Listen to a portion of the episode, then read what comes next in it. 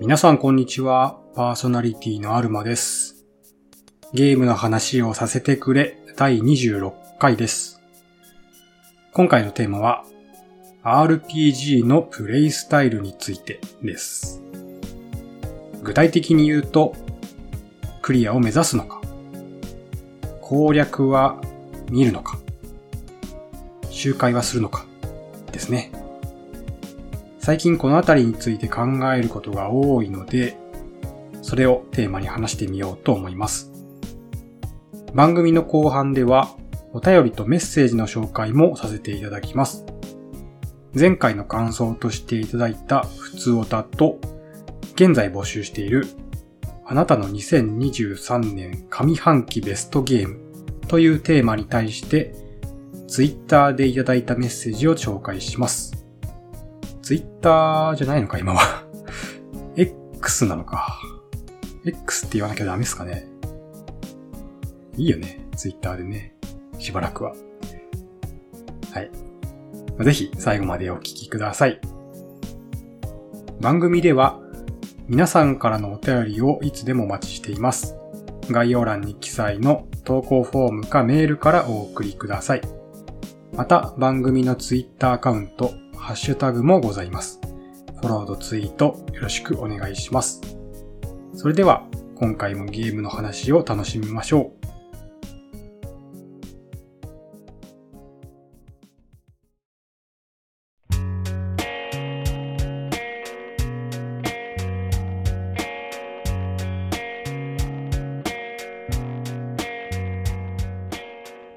それでは本編です。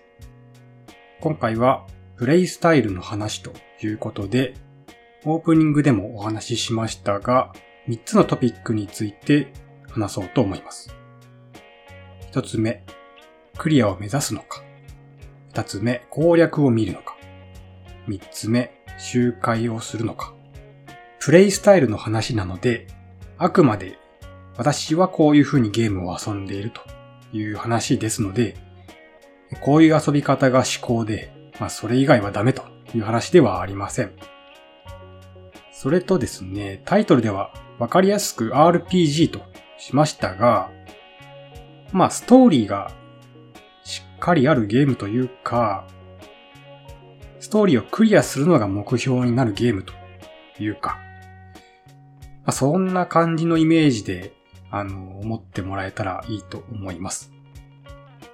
格ゲーとか FPS とか、キャンペーンモードという風に、ストーリーがあるものもありますけれども、メインは対戦なものが多いじゃないですか。それらを遊ぶときにはまた別のプレイスタイルになってくると思います。なので、それらのプレイスタイルの話では、今回はありません。今回は、ストーリーメインのゲームの話ですので、それを頭に置いてお聞きください。ではまず、クリアを目指すのかというところから話をしたいと思います。まあ、昨今ですね、遊べるゲームの量が非常に増えまして、さらにはサブスク的なサービスも出てきてまして、まあ、そんな中ですね、遊んだ全てのゲームをクリアするっていうのは非常に難しい状況になっていますよね。まあ、そんな状況なので、まあ、皆様、ゲーマーの皆様におかれましては、各々でゲームを終える基準っていうのが違ってるかと思います。まあ、クリアにこだわる人もいるでしょうし、クリアにこだわらず、まあ、途中で自分に合わないことが分かった時とかにやめるとか、まあ、進めるのが億劫になったとか、まあある程度のところまでやったら満足したからもういいやとか、まあ人によっては寂しくてこのストーリー終わらせたくないと。だからクリアしないという方もいらっしゃるかもしれませんね。まあいろいろあると思いますけれども、まあ私はという話をすると、なるべくクリアを目指すタイプですね。特に最近その意識が強いですね。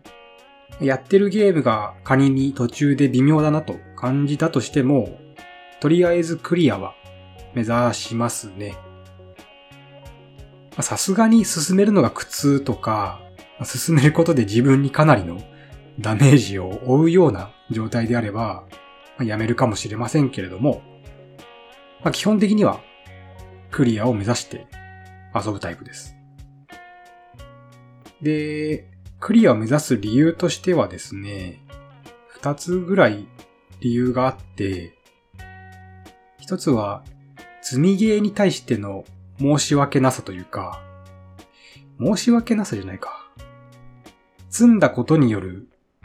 すっきりしなさというかもやもやした感じがね、残るところが、まあ結構嫌だというか、なのでクリアしてすっきりさせたいというところがあります。あと、二つ目としては、こうやってゲームについて語るポッドキャストを始めたっていうのも、今大きな理由の一つですね。クリアするのを義務だと思いたくないですけど、どこかでそういう気持ちがあることを否定できないかなと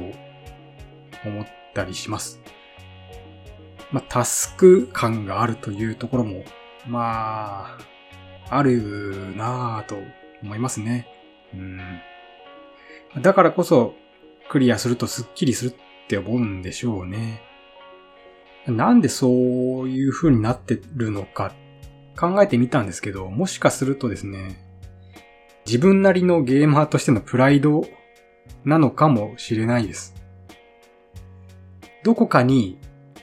クリアせずに何がゲーマーかっていう気持ちがね、ないとは言えないんですよね。もちろんクリアしてない人はゲーマーじゃないと。そういうふうに思ってるわけじゃないんですけど、あくまで自分の中の問題なんですけど、クリアをせずに語るな、みたいな気持ちがある気がします。うん。その辺と繋がってくるんですけど、まあ、あの、批評家になりたいわけではないんですけど、ある程度自分の中で批評をしたいというか、評価をしたいというか、そういう気持ちがあるんですね。なので、それをするにはやっぱりクリアを目指すべきだろうという、うーん、ところになりますかね。で、まあ、ポッドキャストを始めて、そういう話をするようになって、まあ、そういう意識がより働いているところがあると思います。特に、ストーリーについて言及する際は、やっぱり結末を見たからこそ、ようやく話せることがあると思うし、うん、そういうところも含めて、ゲームについて、ある程度の自分なりの批評をしたいっていうところが、ベースにあるのかなと思ったりします。やっぱね、自分はね、あの、このゲーム買ったよ、面白いよ、だけではなくて、こうだから面白いのかとか、こうだから微妙だったのかっていうのを自分が納得する形で言語化したいと。言語化して話したいっていう思いが結構強くあるんじゃないかと思うんですよね。まあ、この番組で、まあそういう感じの話をしているつもりですけども、まあできているかはちょっとわかんないというか、まあ多分できてないんでしょうけど、あんまりね。まあ気持ちとしてはそういう話をしたいという気持ちがありますと。でそういう話をするためにはやっぱりクリアして、さらにそのゲームを遊び込む必要があると思っています。なので、まあそれをしたいがためにクリアを目指したりするんでしょうね。多分ね。うん。はい。では次ですね。攻略を見るか。これはですね、基本は見ないです。基本は見ない。ただ、積んだと思ったりとか、クリアに支障が出るレベルになると、見ます。前はね、プライドもあって、まあ、そういう状況になってもなるべく見ないで頑張ってたんですけど、最近はね、前に比べると、躊躇しなくなったところはありますね。まあ、これもなんでかっていうと、さっきもクリアの話しましたけど、クリアする意識が高まってるから、だと思います。クリアできなくなるよりはいいかなと。そう言うとですね、お前は何のためにゲームをやってるんだと。ゲームを攻略するとか、過程が面白いんじゃないのかと、えー、言いたくなる方もいるかもしれませんが、ま別にその遊びとしてゲームプレイのね、楽しさを感じないわけではもちろんないんですよね。ゲームと対峙して自分で攻略を編み出していく楽しさっていうのはめちゃめちゃわかります。まあ、例えばですけど、フロムのゲームですね。自分にとっては赤狼ですけど、赤狼を遊んだ時にそこすごい実感したんですけど、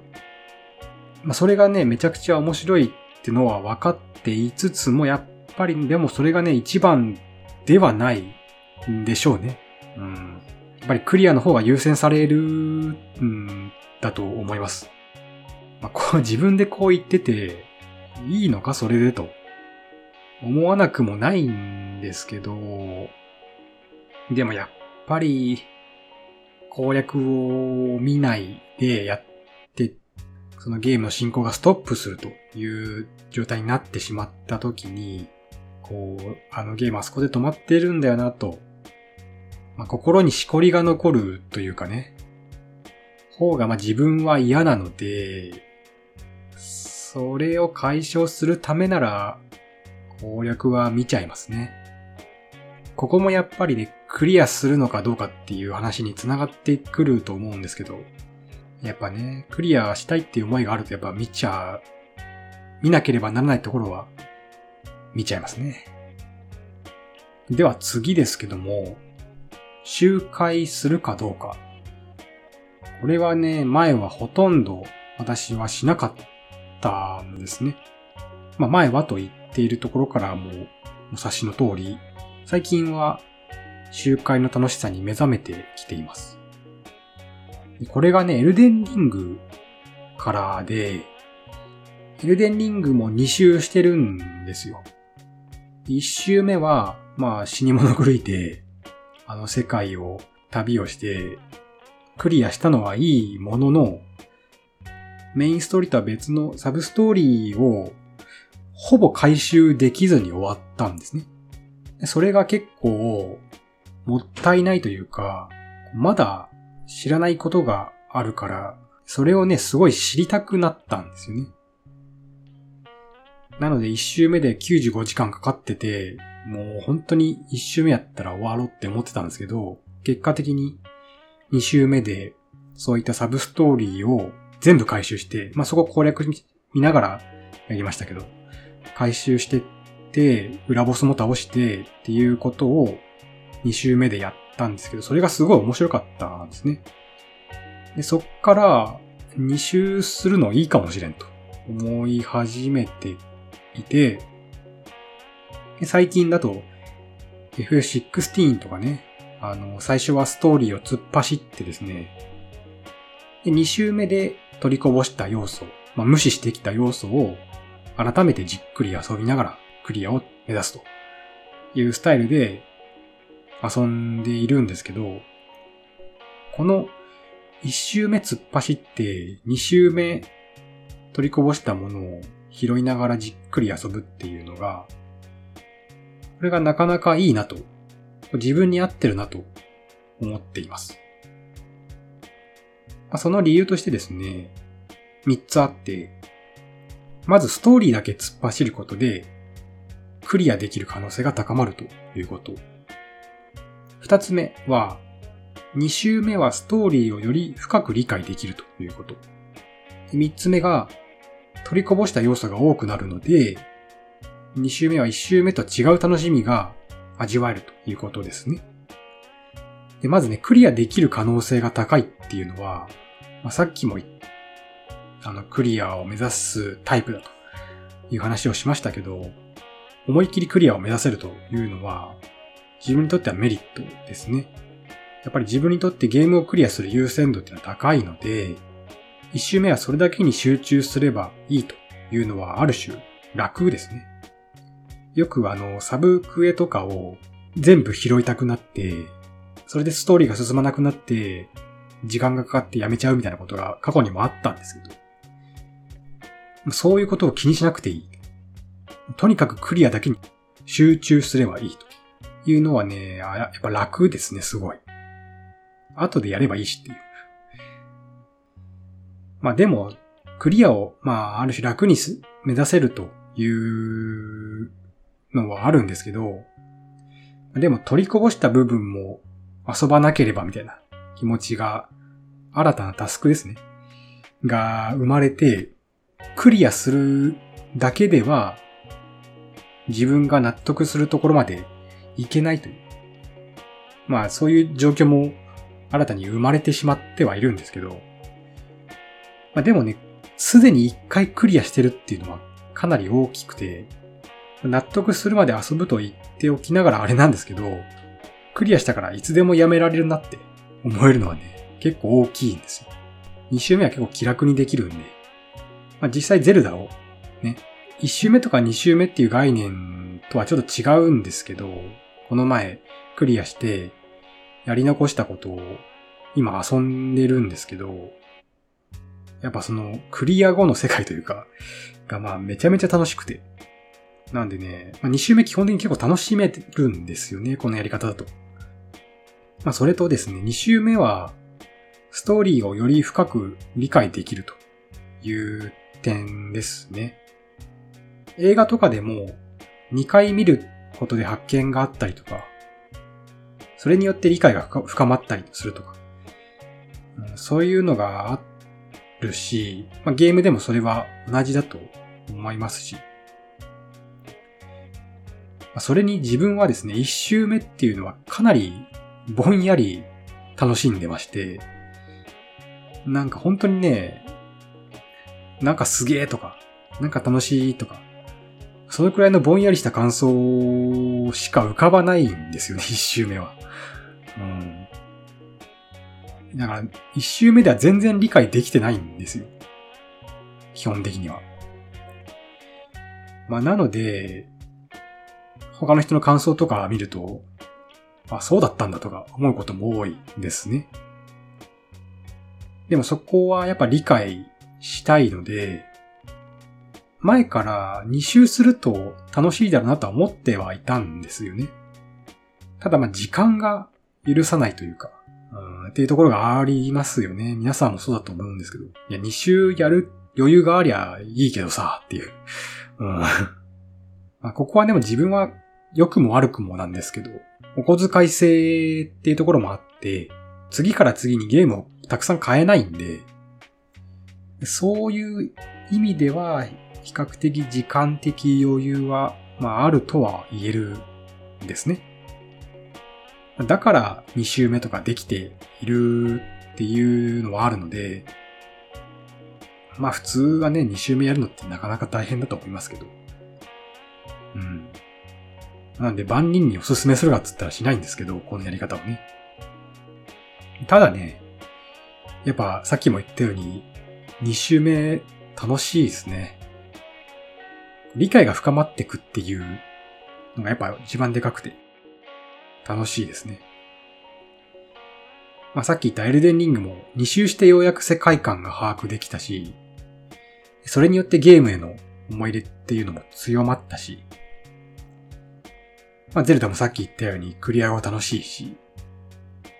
FF16 もやり残したことをやるのと、ストーリーをより深く理解すると。2周目やってて、まあ、それはやってよかったというか、やらないと何も語れなかったなと思うし、まあもちろんそれはゲームによってね、あの、2周目はいいかと思うこともあると思うし、まあ実際ありましたし、うん。まあクリアしたけどもういいかみたいなことはあるとは思うんですけど、まああと、そうですね、一周目と違う楽しみがあるっていう点ですけど、メインストーリー以外の要素を意図的に残して2周目に行くんで、普段より2周目解放要素が多いんですね、自分はね。まあ1周目で解放されてる要素なんだけど、自分にとっては2周目で解放された要素であると。だからね、結構新鮮に遊べるんですよ。新たな遊びがたくさん追加されているのに等しいので。まあさっきも言ったように2周目をやりたいという気持ちは以前からあったんですけど、まあこれまで2周目楽しいって言っておきながらあれなんですけど、自分はね、一度見たものをもう一度見るっていうのが結構苦手なタイプで、知ってることをもう一回見るのが退屈と思っちゃうタイプなんですね。なので、こうストーリーだけを楽しむっていうことだと、なかなかこう腰が上がらなかったというか、2周目をするね。まあ、なんですけど、いろんな要素をね、2周目に残しておくと、新しいあの楽しみも味わいつつできるので、退屈しないんですよね。それもね、このやり方が自分に合っているポイントかなと思ったりします。なので、そういうことがゲーム的にしにくいテキストアドベンチャーとかね、だと、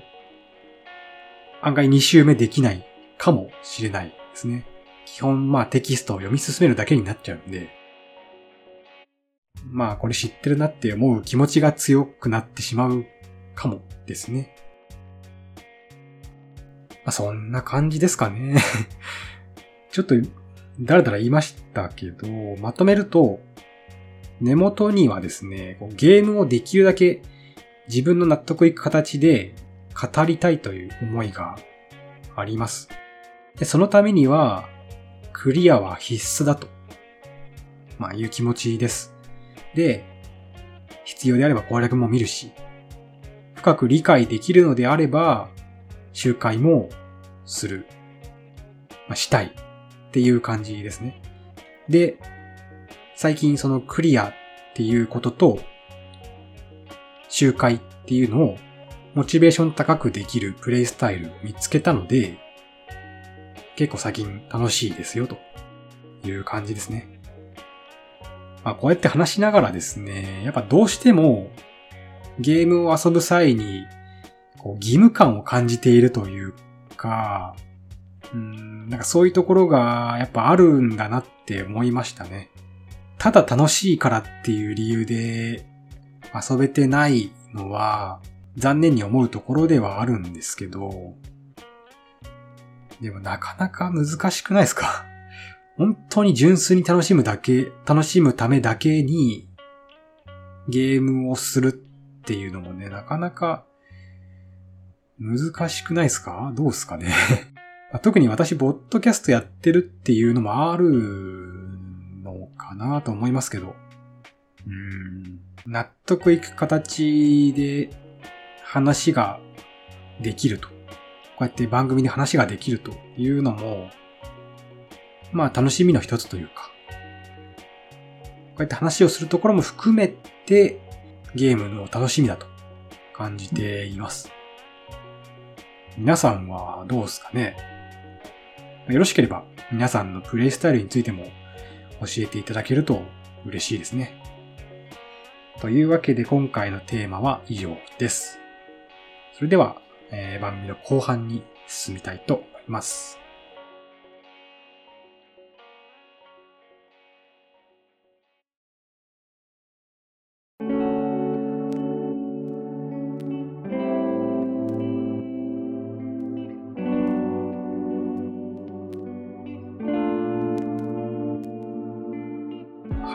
では、後半です。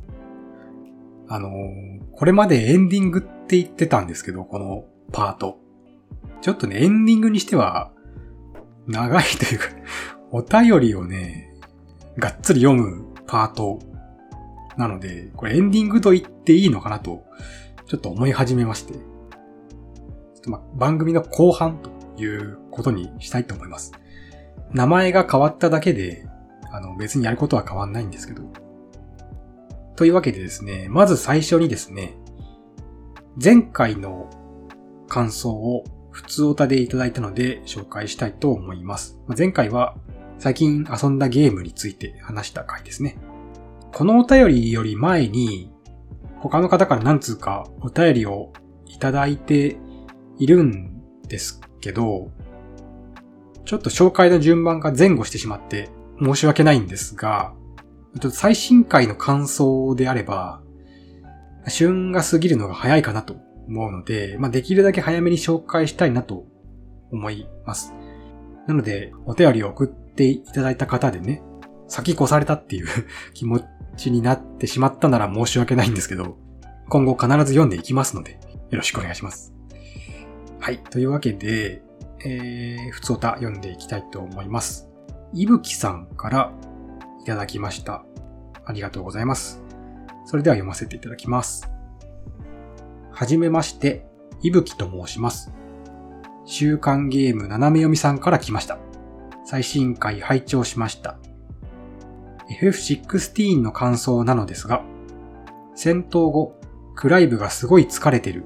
とか、週刊ゲーム斜め読みさんのお二人も全く同じことを話していましたね。流用？と思っちゃいました。かっこ笑い。話し言葉とかも全く同じだったので、てんてんてん。ちょっとここで一回切りますね。この先あるんですけど、一回切りますね。あのー、はい。まず、週刊ゲームのなみみさんから来ていただきありがとうございます。で、そうですね。ゲーナナさんで、戦闘後クライブがすごい疲れてるって言ってましたね。これね、あの、本編じゃなくて、サブクエ、おやすみさんのサブクエの方で言われてたんですけど、改めて聞いたんですよ。確かにね、全く同じことをね、話してました、私。いや、あのー、そのサブクエが配信されて聞いた時にも、こう共感してたんですよ、私。そうそう、つって。クライブがすごい疲れてるっていうところにすごい共感して、多分、ちょっときっかけを思い出せないんですけど、それきっかけでストーリーフォーカスから卒業したと思うんですよね。確か。なんで結構、その回というか、その下りに影響を受けていた上での、まあ、前回の話なのは間違いないですね。まあ、なので、流用と思われても仕方ないなと思いますけれども。聞いたらやっぱりま、ほぼ全く同じことを話してて、ちょっと影響を受けすぎだろって思ったんですけど。はい。流用したつもりはないんですけど、かなり影響を受けていたくだりではありますね。すいません。えー、ちょっと続き読ませていただきますね。ここからちょっと別の話題になってくるんですけど、お一人で配信されてるゲーム系ポッドキャストさんが好きで、好んで聞くのですが、お一人でいつも話されてる同士のコラボ会とかをやってほしいなと思います。私がよく聞くのは、レトロさんという方が配信してるゲームのつまみさんという番組なのですが、アルマさんご存知ですか？コーナーとかたくさんあって聞き応えが半端ないですよね。アルマさんは今後ゲームのお話をさせてくれさんの方ではゲーツマさんのようにコーナーとか実施する予定とかありますか？そのゲームのつまみさんのレトロさんとのコラボ会、切に願います。では、またメッセージします。いぶき。と、いただきました。ありがとうございます。こう言われて思ったんですけど、確かに、一人でやってる方、ソロポッドキャスターでいいんですか？まあ、ゲーム系のソロポッドキャスター同士のコラボって見ないですね。みんな、こう、2、3人でやられてる方同士か、その中に一人の人が混ざるかっていうパターン多いですね。ソロポッドキャスターはね、多分ワイワイしたいんだと思うんですよね。3人ぐらいでワイワイしたいんだと思うんですけど、わかんないですけど。まあ、確かにね、と思いました。うん。で、ゲームのつまみ、もちろんご存知です。はい。みんな知ってるんじゃないですか？もう あの、リスナーも、あの、配信者側もみんな知ってるんじゃないですかね、ゲームのつまみさ。で、コーナーを実施する予定が今後あるかっていうところですけど、おそらくないと思います あの、もしコーナーみたいなものを期待されてるんなら申し訳ないんですけど、この番組ではね、コーナーは多分ないと思います。っていうのも、単純に私がコーナーを企画したり、それに対してネタ出しをしたりっていうのが苦手なのと、あとまあこの番組のやりたいこととして、今ゲームをして思っていることを話すっていうのがあるので、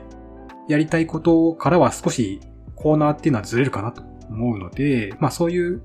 理由でまあないかなと思います。な、なんかなければね。何かがあればやるかもしれないですけど、まあ基本はやんないと思います。申し訳ありません。で、そのゲームのつまみさんとのコラボ会切に願いますということですけれども、どうでしょうね。まあ、とりあえず、お待ちいただければいいんじゃないですかね。はい。というわけで、いぶきさん、お便りありがとうございます。また、ぜひ、送っていただけると嬉しいです。はい。では次はですね、ツイッターでいただいたメッセージを紹介したいと思います。こちらはですね、今募集中のあなたの2023年上半期ベストゲームというテーマで今募集をしているんですが、それに対していただいたメッセージになります。ツイートですので、まあ、短いので一つ一つが4通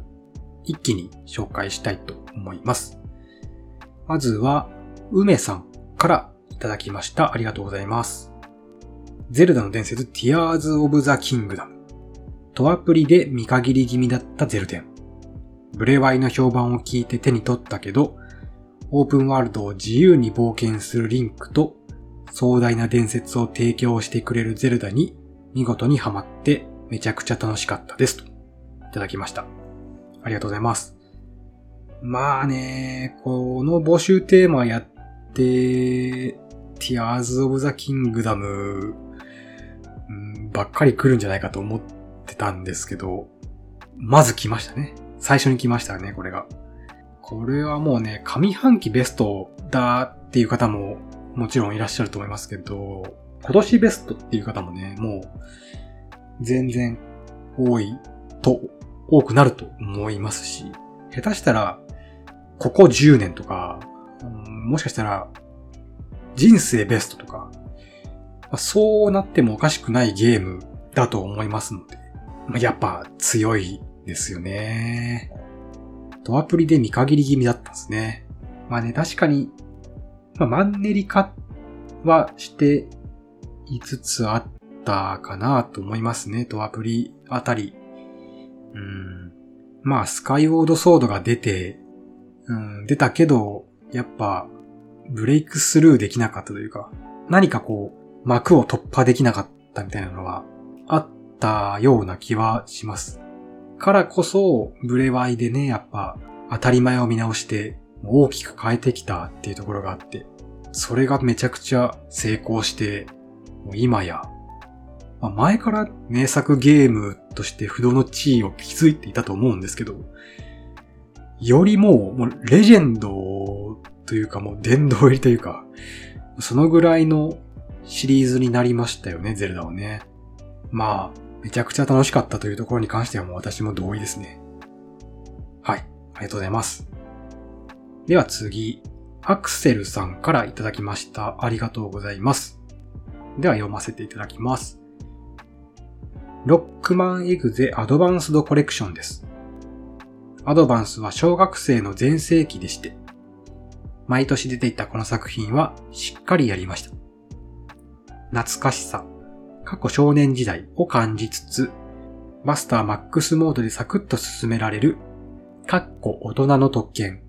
のは良かったです。あの時代の電脳世界、今に繋がってますね。といただきました。ありがとうございます。ロックマンエグでね、自分は多分小学生の頃にやってたのかなやった記憶はあるんですよ。でも、一作ぐらい、それも、1か2か、記憶がもう全然曖昧なんですけど、なんかやった記憶はある。で、それがすごい面白かったっていう記憶もあるんですけど、内容ほぼ覚えてないですね。あの独特のバトルシステムが面白かったなという記憶はあるんですけど、そうですね。ま、毎年やってたんですね。毎年出てたんだ、あれっていうか 何作品あるんですっけ？流星のロックまで違ったかあれ違うっけ？なんか DS ぐらいまでずっと確かありましたよね。アドバンスドコレクションってどこまで入ってるんでしょうね。ちょっとその辺詳しくないんですけど。うん確かに懐かしさを感じつつ、こう大人の特権を行使できる。っていうのはね、やっぱいいですね。ツイッターだっけな？なんかで見たんですけど、6万エグズで描かれてる、その世界というか、が割と今のテクノロジーというか世界に近いみたいなのを見て、へーって思ったりしましたけど、やっぱ繋がってるんですかね？っていうか、先見の明があるというか、まあ、そういう意味でもマスターピースというか、名作なんでしょうね。6万エグゼシリーズ。あんまり 遊べてなくて、語れることがなくて申し訳ないんですけど。うん。まあでもこうやってね、上半期ベストに上げてくるってことは相当良かったということでしょうし、まあぜひ余裕があれば私もやりたいですけど。はい。ありがとうございます。では次、シュンチャールズさんからいただきました。ありがとうございます。では読ませていただきます。間違いなく、ときめきメモリアル4。今年発売じゃなくてすみません。といただきました。ありがとうございます。全然大丈夫ですよ。あの、今年発売じゃなくていいのでね、このテーマは。ときメモ4か。自分もね、本当はときメモ4がやりたかったんですよ。なんか、そう言うと仕方なく2やってるみたいな感じになってて、それは語弊があるんですけど、っていうのも、やっぱり、ときメモに触れない状態で、絵柄だけを見ると、やっぱ1、2は、やっぱ昔のアニメ感が強いじゃないですか。対して4は、かなり絵柄が変わっていて、割と癖がない感じになってるんですよね。初めて遊ぶっていうところがあったんで、私は。なるべくこう、癖のないものから 始めたいな、みたいなところがあったんですよね、本当はね。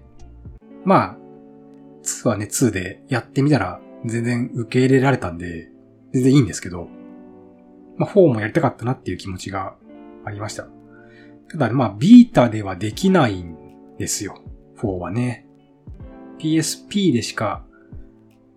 できないんですよ、確かね。で、ビータでも以前配信してたらしいんですけど、確か EVS のデータの配信が終わった段階で、ソフトの配信も終わったんじゃなかったっけな。私が見た頃にはもう4の配信はなくて、まあ、なので2しか選択肢がなかったと。まあ1もあったのかな。なので、4もね、やりたいんですよね。あと、キャラクターで、あの、不良の子いるじゃないですか。不良の子って言うとあれかな。あのー、結構気が強めで、荒々しい性格の子が確かいたと思うんですけど、4に。不良なのかな。その子がね、すごい気になるんですよ。うん、その子が気になるなって思って、やった際はぜひ攻略したいなって思ってたんですけどね。まあでも4、面白い、とのことで、まあツイッターでシュンチアールズさんのね、ツイート拝見してますけど、なんかすごい楽しんでるのが伝わってきていいなと思っていつも見てます。はい、ありがとうございます。では最後、ヤビさんからいただきました。ありがとうございます。では読ませていただきます。モグラーニャです。ゲーバナ第7回きっかけでプレイ。可愛いキャラに程よい達成感。ツイッターで進捗をつぶやくと、ゲーバナさんとラビッピ、かっこ非公式アカウントからいいねをいただけたのもいい思い出ですと。いただきました。ありがとうございます。まず、モグラーニャですか。なんか、本当ですか？本当ですかっていうのも失礼か。なんか、ヤビさん他にもやってたと思うんですけど、モグラーニャですか？いや、いいと思いますよ。いいと思いますけど、なんか、意外だなと思って はい。あのー、そうそう。私もいいにしたけど、ラビッピさんね。この方、今の時代に、ラビッピって確かモグラーニャの敵キャラの一人、一人が一匹なんですよね、確かね。で、ウサギの、敵キャラなんですけど、なんかね、調べるとその、その敵キャラの、笑っちゃいけないな。失礼ですね。あの、敵キャラの、あの、なんだ？二次創作の小説とかを書いてて、書かれてる方で、いや、すごいニッチな あの、活動をしておられるなと思ったことがありますけれども。だってその、多分ですけど、私、まあ途中なんですけど、モグラーニャ結局ね。そのラビッピっていうキャラクター、敵キャラに対しての描写ってほぼないはずなんです。多分ね。本当にステージをクリアする際に邪魔してくる敵というだけのキャラだった気がするんですけど、そのキャラクターを対象に今でも二次創作の作品を書かれているってのが、驚愕した覚えがありますけど。でしかもこうやってモグラーニャの話を察知していいねをするっていう。なんかすごいすごいなと。まあでも愛されるゲームだということでしょうね。いや、ぜひね、モグラーニャ、ヤビさんクリアしてますかね？もう、クリアぜひ目指していただきたい。エンディングの感想を聞きたいですけど。はい、ありがとうございます。はい、皆さんありがとうございました。他のね、皆様からのお便りもぜひお待ちしています。えー、現在の募集テーマは、あなたの2023年上半期ベストゲームです。ぜひ、えー、お便り、メッセージよろしくお願いいたします。それでは、えー、今回はここまでとなります。最後までお聴きいただきありがとうございました。それではまた次回。さようなら。